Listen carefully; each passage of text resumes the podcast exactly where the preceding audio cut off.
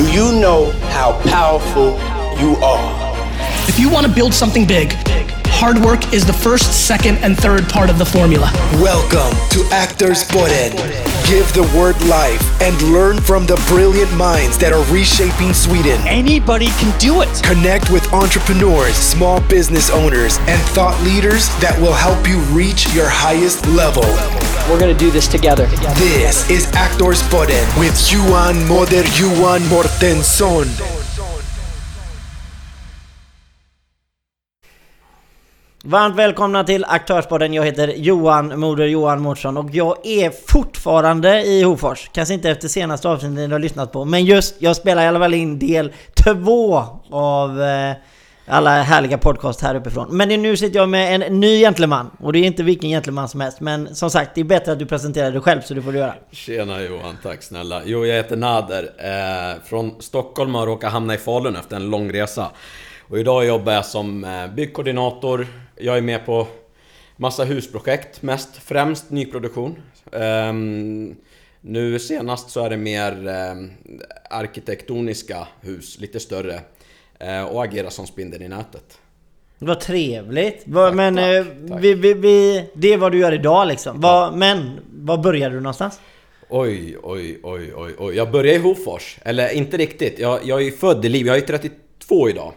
Eh, föddes i Libanon under kriget. Eh, efter om och men så hamnade jag här när jag var ett år. Eh, just i Hofors, faktiskt. Av Eh, alla ställen? Ja, ja. Och här sitter vi, jag och du. Eh, Men eh, ja, som ettåring hamnade vi här, familjen, och blev väl omhändertagna, mottagna. Sen skickades vi vidare till Stockholm. Och det var väl där jag växte upp, i Stockholm, i förorten. Ja men det var skolan började där. Du gick i skolan i Stockholm. I, i skola och fortsatte förskola först och sen skola. Så att eh, jag är uppväxt i Tensta, i eh, förorten. Eh, och det, det är den här blandningen av kulturen och allt som, som har varit som har lett mig framåt i livet. Men hur, eh, om vi, men vi går på uppväxten då liksom. Hur var det i skolan? Det var lite stökigt. Det var eh, turbulent. Jag, Eh, ja, jag var klassens clown, klassens, ja, som stökade till det. Eh, ja, läxorna vart inte alltid inlämnade. Mamma kunde inte läsa alla brev. Och, ja, eh, så att, så att eh, skolan var inte bra på så sätt, men, eh, men man fick ju lära sig mycket om andra kulturer. Vi var rätt så blandade från olika länder. Och, så att, ja, jag fick med mig både bra och dåligt. Och det är... Vad blev det högstadiet och sen vidare? Pluggade du vidare? Hur? Ja, inte riktigt heller. Utan jag gick i gymnasiet och så eh, när jag gick första ring där eh, så gick jag i Spånga gymnasium först. Och så eh, fick jag höra talas om ett gymnasium där man fick plugga hemifrån. Och då kände jag, aha, kan man göra det? Ja, då satte man upp schemat själv. Så att eh, det ansvaret skulle jag ta på mig och det gick sådär. Eh, så att jag eh, gick inte så mycket i skolan därefter. Eh, jag tror till och med att tredje ring gick jag på två lektioner hela året. Och några veckor innan vi skulle ta studenten så tog rektorn in mig och sa att ehm, du, det är så här att eftersom du har varit frånvarande så hela, hela, hela året i princip så kan du inte ta studenten och vi måste skicka iväg dig. Och då, ja, smart som jag var, så ställde jag honom en motfråga och sa Hur kommer det sig att jag har fått mitt CSN-bidrag varje månad då? För att eh, då visste jag att de också får eh, sitt bidrag. Och det ledde till att han vart bara tyst och eh, de ropade upp mitt namn och jag fick ta, jag, fick, jag har gymnasiebehörighet men egentligen har jag inte det. Eh, så att eh, det, det är den vägen och det är ingenting som jag rekommenderar någon för att jag har ju fått kämpa mig vidare därifrån. Eh, och det, ja, jag jobbade större delen av gymnasietiden. Som var då? Eh, Som 16-åring så började jag på McDonalds. Eh, Jag jobbade också som telefonförsäljare. Eh, Pappa drev en butik, han och min mamma. Så att jag fick stå och ticka i kassan och hjälpa till där. Så att det var mycket jobb. Ja, jag jobbade nästan hela livet. Ja, Vad underbart. Men alltså var det, det var helger och, och sena Ja, vardagar? vardagar och ja, ja, ja. Det var istället för skolan också när det var gymnasie från andra ring kan man säga. Okej, men om vi säger där arbetslivet hade börjat för vem som helst annan person som efter då, eh, när man har gjort klart skolan, vad, vad började du med då? Eh, efter gymnasiet. Um, När jag var 19 så hade jag jobbat tre år inom försäljning i alla fall. Eh, då hade jag jobbat i butik och så kände jag att nej, jag vill vidare. Jag, jag presterar bra, jag kände att jag kan det här med människorelationer. Um, Men ett sidospår här var att jag har ju under min under tonåren så var jag rätt så kraftigt överviktig. Jag var, jag var jätterund. Jag var på 165-166 centimeter så var jag 104 kilo. Eh, och eh, det, det var ju också en liten så här, ja, jag, jag trivdes inte bra. Jag, ah, jag tog tag i det till slut. Eh, jag gick ner, eh, på ett år hade jag gått ner nästan 40 kilo. Eh, förvandla kroppen och eh, för första gången så upptäckte jag brudarna. Eller de upptäckte mig rättare sagt. Eh, och ehm, jag, jag fick första kärleken. Eh, det, allt var ju, jag svävade på moln. Det var liksom wow! Och eh, vi, vi, det, var, det gick så fort framåt och vi blev förälskade och vi flyttade ihop och det hade bara egentligen gått några veckor. Så att det som hände var att hon lämnade mig och jag blev helt förkrossad. Jag förstod ju ingenting. Och det, det, där, det där gjorde så att jag eh, vart sökande. Jag, vill, jag ville någonting utav livet. Jag ville inte må så här dåligt. Och då träffade jag på en kusin jag inte har träffat i, på tio år nästan. Eh, Andreas. Eh, han bor utomlands och har jobbat inom fastighetsbranschen. Så att han såg att jag mådde dåligt och ville bara ta en fika med mig. Och när vi satt där, eh, då frågade han mig, skulle du kunna tänka dig att börja med försäljning på riktigt? Och jag satt där med, kommer ihåg, uppsvällt öga, jag var gråtfärdig nästan, var, var så sårad. Och där och då bestämde jag mig. Veckan efter var jag på Kreta och så började jag med försäljning inom eh, fastighetsbranschen. Eh, Okej, men om vi går in i det då, försäljningen där i, i, i Kreta sa du va? Mm. Vad, vad gjorde man då? Inget, inget heller som, eh, som man skryter om, men jag jobbar inom timeshare. Och det är sånt där när man blir uppraggad med lotter på gatan och så eh, kommer man upp och ska gå på en presentation och så ska man vara där i 90 minuter och eh, så att jag, jag eh, skulle sälja eh, semesterpaket eh, och visa upp de här lyxiga eh, lägenheterna. Som tur var så fick man någonting för det. Jag har ju hört mycket om eh, andra ställen där de bara luras och inte ger det. Men, men som tur var så hamnade jag på rätt ställe. Men det, ja. eh, så att där, där var det en jättebra säljskola. Det var den, ja, den som har verkligen satt grunden för mig.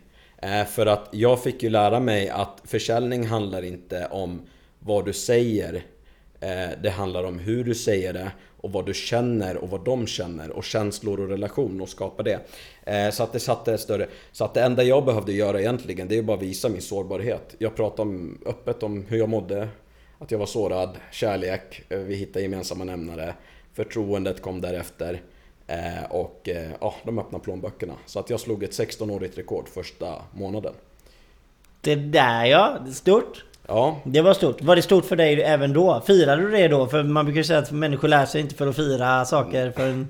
Alltså... Jag kommer ihåg när jag, eh, jag hade precis fått en bok av han eh, eh, chefen, säljchefen. Det var The Secret. Eh, som jag läste och då eh, vart man liksom då, det var då man trodde ju på det där så mycket. Så att, då skrev jag en lapp där och tänkte att jag är bästa säljaren och la den i plånboken. Och den där lappen tog jag upp en månad senare och då var jag det, då hade jag satt 16 paket på, på, på en månad. 16 försäljningar. Det var, ja det är stort. Så att det, det, det firade jag. Men sen gick det dåligt. Men det är, alltså det är ändå en grej du kommer ihåg. Kommer du ihåg den känslan idag liksom? Top of the world alltså. Ja, Liksom, jo, så är det. bäst. Ja, så är det. Så är det. Så att det, det fick mig lite grann att glömma eh, Allt det andra. Allt det andra. Ja. Ja, vad underbart. Men okej, vad hände efter Kreta? Du kommer tillbaka till Sverige? Nej, inte riktigt. Eh, då sa han till mig att det finns eh, ännu fler som jobbar... Kreta var ju på somrarna, det var då det var högsäsong och säsong. Eh, så att det var från, från eh, vår till höst. Och på vintrarna så drog jag till Gran Canaria. Eh, och där var jag också, så att jag, jag åkte emellan i under fyra år nästan tror jag. Vart det. Eh, två år Kreta, två år Spanien. Eh, till och med tre i Spanien. Och eh, där jobbar jag med samma sak fast eh, jag fick ju istället för att jobba med de här med lotter och då fick jag ju byta upp mig. De såg ju talangen och såg att jag kunde det här. Då fick jag jobba först och främst med de varma som redan ägde och åkte och de kanske skulle värvas köpa en lägenhet istället eller köpa fler veckor. Och, ja, och det vart större volymer. Eh, och det fick ju mig mer och mer in i det här mäklartänket att vänta nu. jag skulle ju kunna, jag skulle vilja vara mäklare och nu är jag ganska nära och då kan man börja sälja ja, lyxiga hus. Och det var, det, var, det var en dröm som var där när jag var 20. Underbart. Mm. Så du var där två där, två, två plus två helt enkelt. Ja. Och sen, och sen kommer du tillbaka till Sverige. Ja, sen kom jag tillbaks till Sverige. Eh, och det var, det var tufft. Jag, jag frös. Jag kommer kom ihåg, jag hade, inga, jag, hade, jag, hade inga, jag hade inte anpassat mig med vinterkläder och så. Så att jag gick runt och liksom bara klagade först. Eh, jag varit blek för första gången på länge. Eh, och jag var ju singel och... Eh, jag visste helt enkelt inte vad jag skulle göra. Jag, jag har svårt för att inte vara sysselsatt. Brorsan sa till mig att du, eh, det finns en annons här, gå och sök ett jobb. Jaha, ska man göra det? Men jag kan inte jobba med vad som helst. Jag trodde att jag var bättre än alla andra. Men, men samtidigt har jag haft det att jag måste göra något. Och eh, då eh, fixade jag ett jobb där jag skulle bara ta runt en container i hela Sverige.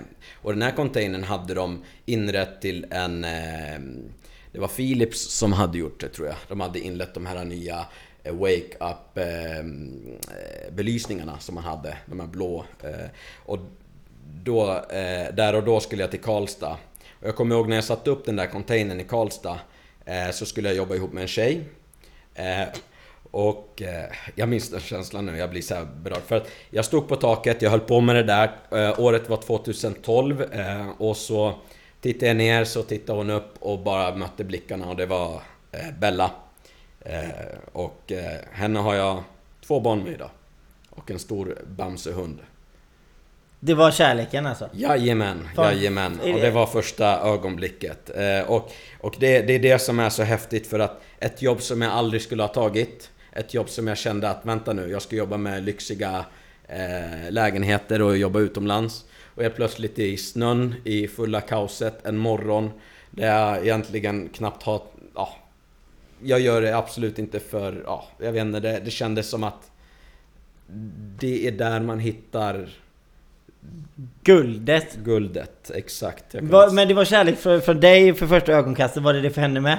Ja, så här var det. Vi båda var ju lite grann. Eh, jag, jag hade också haft ett, ett kort förhållande innan och det hade hon med och vi kände att vi ville inte ha med, med varandra som, som liksom... Vi hittade varandra som jättebra kompisar. Och jag kommer ihåg första... Första natten, vi skulle ju bo på ett hotell eh, och de hade lobby eh, och eh, jag hade tråkigt så att jag knackade på hennes dörr och så frågade jag ville du dricka te med mig? Och det ville hon så vi satte oss i lobbyn och de hade världskartan framför sig.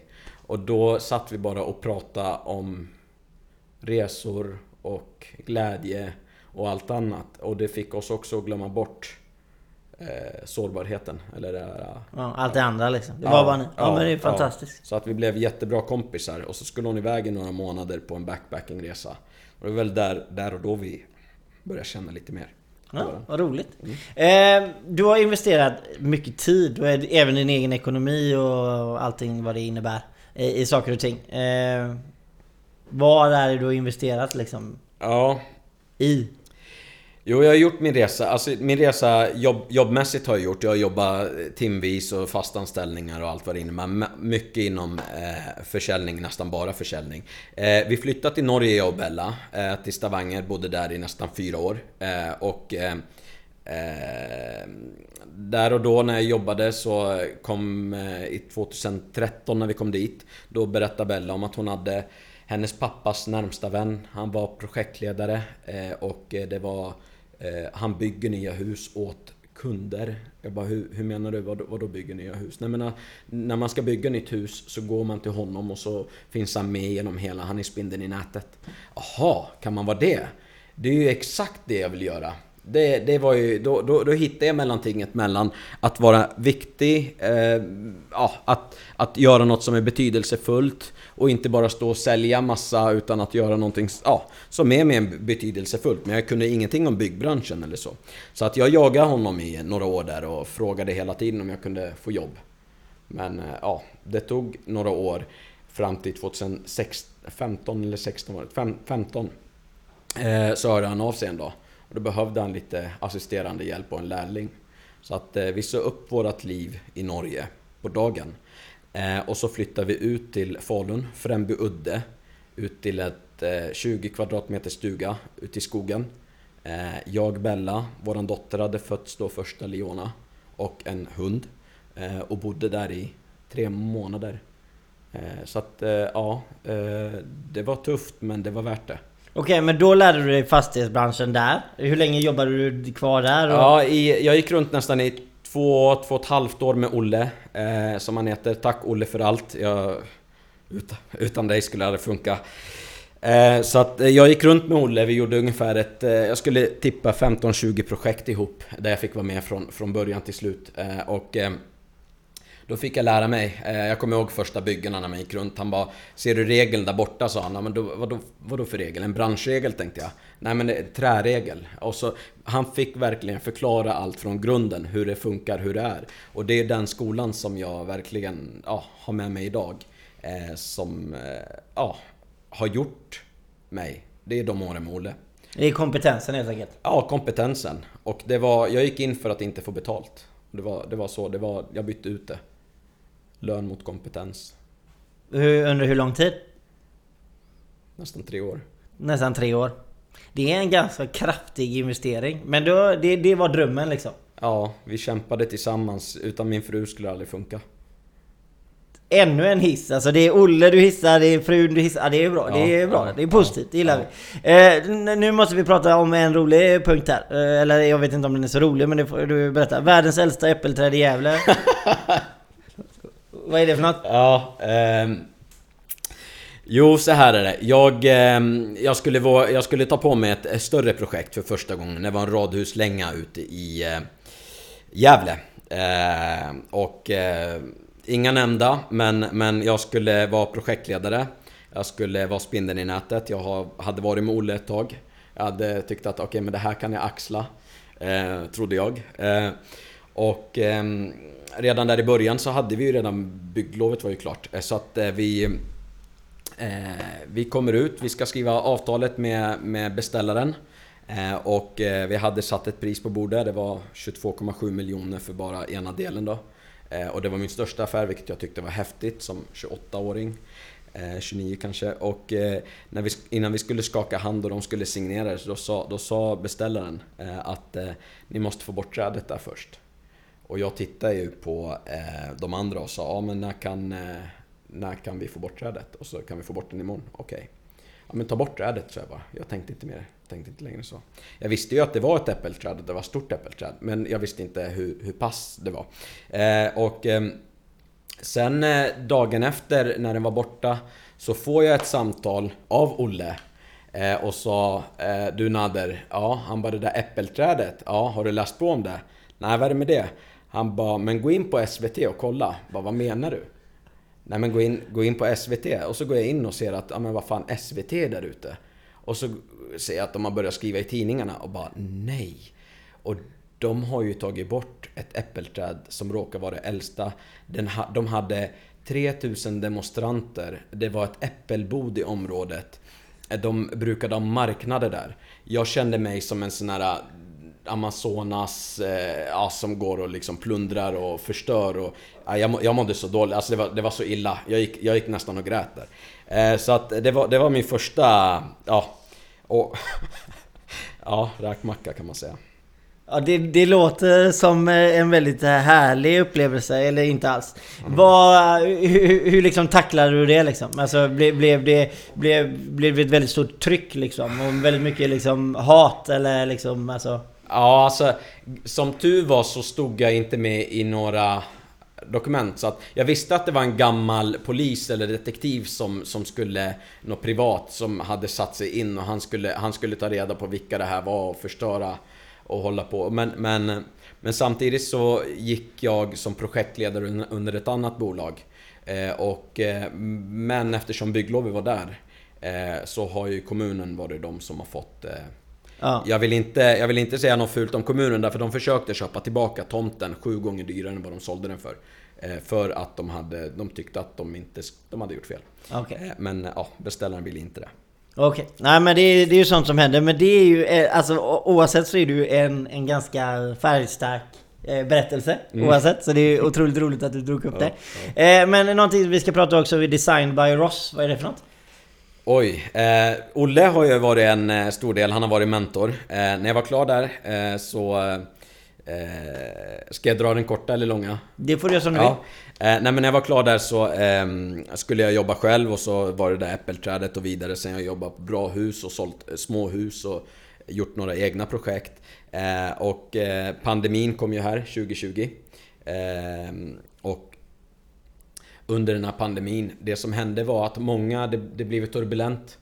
Eh, och under det här turbulenta så var det många som var sökande. Många ville hitta nya vägar. Eh, och Paul Ross var en av dem. Och vi råkade stå eh, på samma plats, jag stod vid rätt tillfälle. Och han tittade på mig, jag tittade på honom. Han fick bara upp ögonen och gav mig ett visitkort. Ehm, ja, och vi... Sen dess har Paul Ross tagit mig som en lillebror, en, ja, eller som att jag är... Kollega, han är en mentor. Ja, Ja. ja. så att jag, jag, har, jag, jag är... Idag är jag Ross enda agent i hela landet. Och det är ett ärofyllt uppdrag för att Paul Ross är Sveriges bästa arkitekt. Okej, och vad... För de som inte vet vad Design by Ross eller Paul Ross är så är det villor... Ja, det, är- det, är, det är små hus som är jättestora. Eh, de, eh, Paul Ross har ju, han, han ritar inte hus, han ritar livsmiljöer. Eh, det är designrikt, det är arkitektoniskt, det ska vara runda. Eh, det, man ska känna sig inkluderad i omgivningen och naturen. Eh, och han är en konstnär eh, ut i fingerspetsarna. Där funkar det inte som ett vanligt fall utan att man sätter sig ner och gör en väldigt djup analys om du nu är beställare och vill, vill eh, rita upp ett hus och anlita Paul. Ehm, Man börjar ju självklart att gå igenom prisbilden och hur det ser ut men sen när man har kommit fram till ehm, En bra budget liksom. en bra budget eh, Då sätter man sig ner och så gör man en djup intervju och analys Eh, Och där, och då så skapar Paul en uppfattning om vem du är, vad du tycker om Ehm, Och det är väl så han skapar livsmiljön i det som ska bli ditt hem och din vardag Eh, Men det, det där är liksom bara som man förstår. Det är inte så att man bara väljer, eh, nu ska jag inte säga planka eller bräda. Det är inte så att bara man väljer en bräda utan det är liksom noga utstuderat vilken Mm. miljö den ska vara i. Vad du, alltså, Det är ända ner i fogen, brukar jag säga. Eh, ett badrum, eh, när han ritar badrummet eh, inne i huset, det är ju en detalj. Och då är det så här, vart kommer inredningen? Hur matchas inredningen mot fogarna? Hur tjocka är fogarna? Vilka kulörer är det? Vart sätter man första plattan? Eh, ja, eh, och det, det är måttsatt in i detalj. Eh, genomtänkt. Så att inte någon... Egentligen man vill ju att det ska vara noll, noll fel. Eh, Det finns ett facit att följa. Men hur många alltså, fastighetsaffärer blir det per år för Design by Ross? Alltså är det, är det hela landet? Är det Ja. hela världen? Eller? Nej, ja, det finns ju. Det finns ju utomlands i Portugal, Spanien, snart Turkiet. Eh, och, eh, men mestadels Sverige. Jag, jag håller bara på i Sverige just nu. Eh, och eh, jag har ett projekt just nu på 650 kvadratmeter eh, vid strandtomt. Ett hus som, eh, ja, man brukade se på MTV Crips när man var barn. Du tittar på det. Det, ja, absolut, absolut.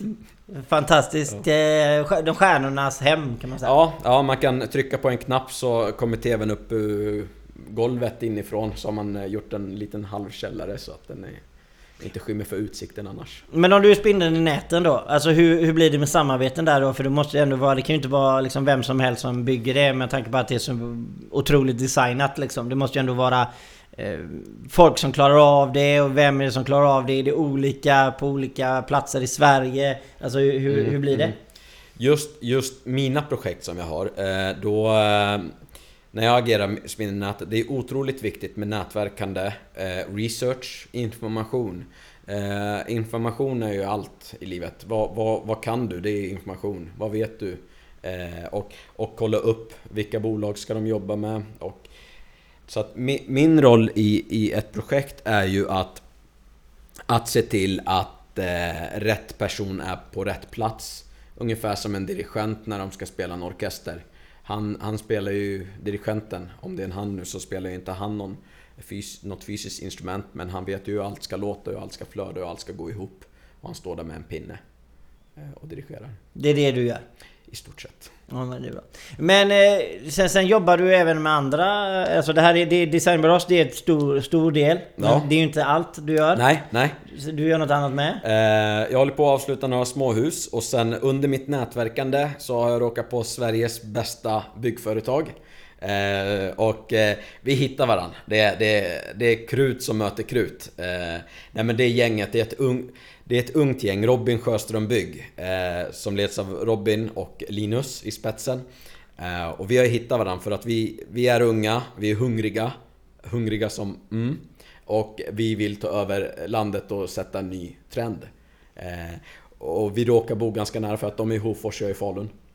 Eh, och jag åker till Stockholm och Gävle hela tiden. Och de, så att just nu har jag satt ett nytt samarbete mellan Robin och eh, Paul Ross och Design by Ross. Eh, och det, eh, det är för att eh, ja, vi, vi, har, vi har nya planer, stora planer. Vem bygger första Rosshuset i Dalarna och Gä- Gävle finns ju redan. Men vem bygger första Rosshuset i Dalarna? Vi vill att man ska våga ta ut svängarna nu när man bygger. Ja men vad roligt, det är ju görskoj. Eh, absolut, så, men sen, sen jobbar du också, eller du har jobbat, jag vet inte om du jobbar nu med lite kända profiler i Sverige? Ja, ehm, det var ju pandemin. Eh, så här är det. Jag, jag har ju alltid varit hungrig. Jag har alltid varit yngst. Ehm, och i ehm, förra bolaget som jag jobbade i, husleverantören.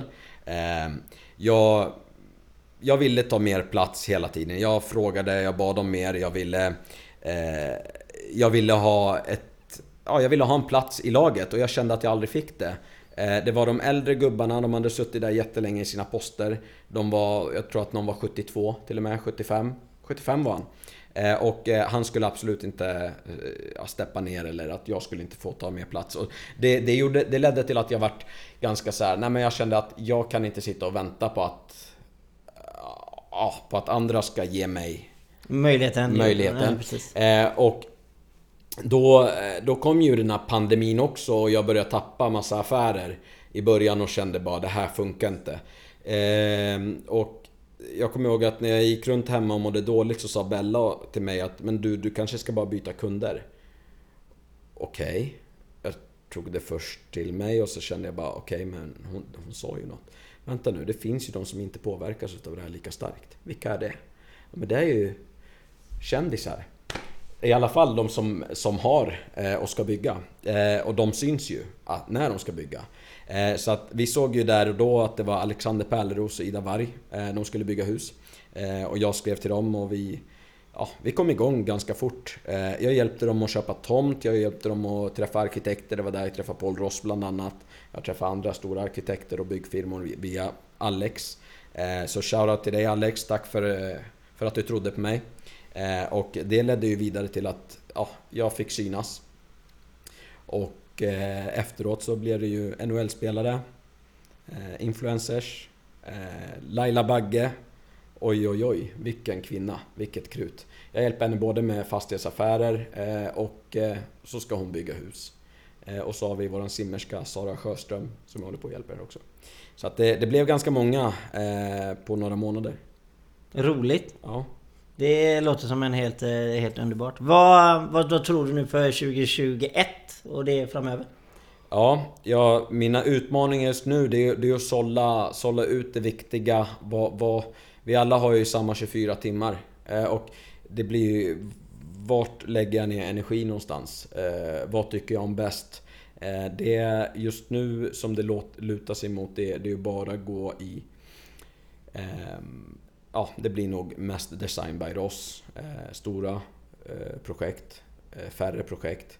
Och sen gör vi, håller vi på med lite markanvisningar och lite annat som jag håller på med. Eh, så att det blir mycket Laila Bagge eh, och Paul Ross där 2021. Men hur tror du liksom året kommer gå bra liksom? Tror du att åh, nu är covid fortfarande väldigt aktivt liksom? Men du, du, du, du tror att det blir ett bra 2021? Ja, definitivt. Definitivt. Det blir mitt bästa år någonsin.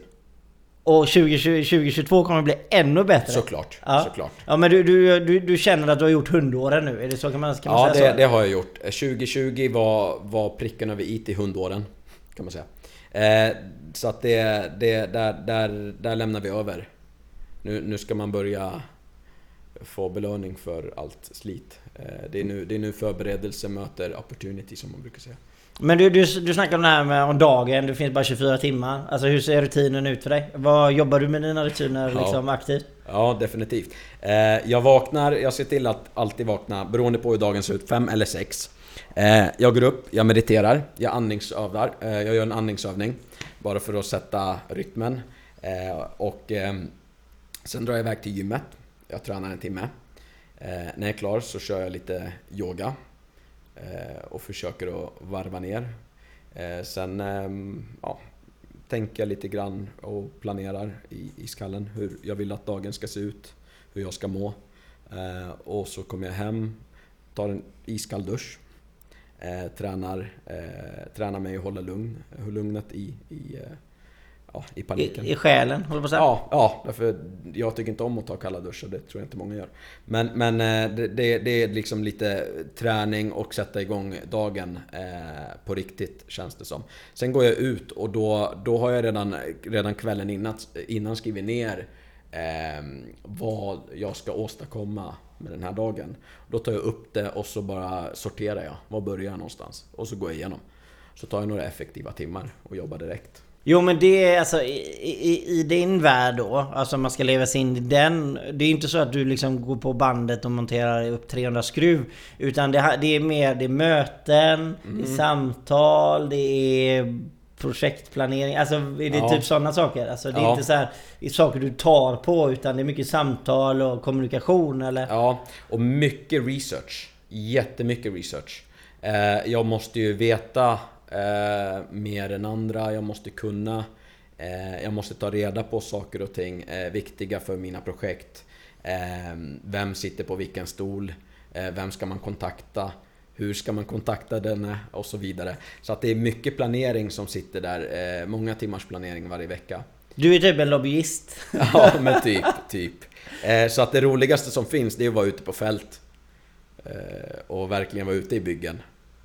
Men nu, vi, vi, vi sa ju så här att du har gjort dina hundår nu liksom. Vi har sagt det. Men vad, vad är de stora målen liksom? Vad är drömmen liksom? Eh, drömmen nu är ju eh, långsiktigt. Det är att jag en dag ska kunna vara som som eh, Olle och Paul Ross har varit åt mig. Att jag kan ge det här tillbaka. Eh, gånger hundra. Jag vill kunna, jag vill kunna ha gjort min resa eh, och eh, jag vill kunna ge tillbaka. Ja för du, det här med unga, det, det kände jag nästan när vi pratade om det förut liksom. Där när du pratar om ungdom och sånt där. Är det någonting som är viktigt för dig liksom? Lyfta fram unga och... Ja, ja det, det, är, det är definitivt. Eh, det jag tycker att det är brist på, i, i alla fall i Sverige, det är att man satsar så lite på de unga hungriga. Eh, fram, framgång finns i hungern. Vem är hungrigast? Vem vill det här mest? Och det, det är det som jag tycker att, eh, både vad jag har varit med om, att jag inte blivit satsad på, alltså vad, de har inte satsat på, på min karriär. Eh, samtidigt som det finns många andra som är, tyck, tror jag, i samma sits. Ja, nej men det, alltså det, det tror jag förekommer hela tiden så att säga. Så det är en jättefin sak att göra. Eh, som sagt, avsnittet börjar gå mot sitt slut. Jag brukar alltid avsluta med ordet är fritt. Ja. Är det någonting du skulle vilja tillägga? Ja. Nej men alltså det gäller väl bara att inte vara rädd, eller vara rädd. Det, det, det hör till. Du kommer aldrig kunna ducka eh, rädsla, eller du kommer aldrig kunna ducka och gå igenom dåliga saker. Men våga möta dem och våga utmana dem. Och känn att det är du som äger ditt liv. Och det är ju ganska underbara ord att avsluta med, så de avslutar vi med. Eh, som sagt, ni har lyssnat på Aktörsborden. Jag heter Johan Moder, Johan Mårtsson och vi tackar från oss och har det nu så himla bra. Hej!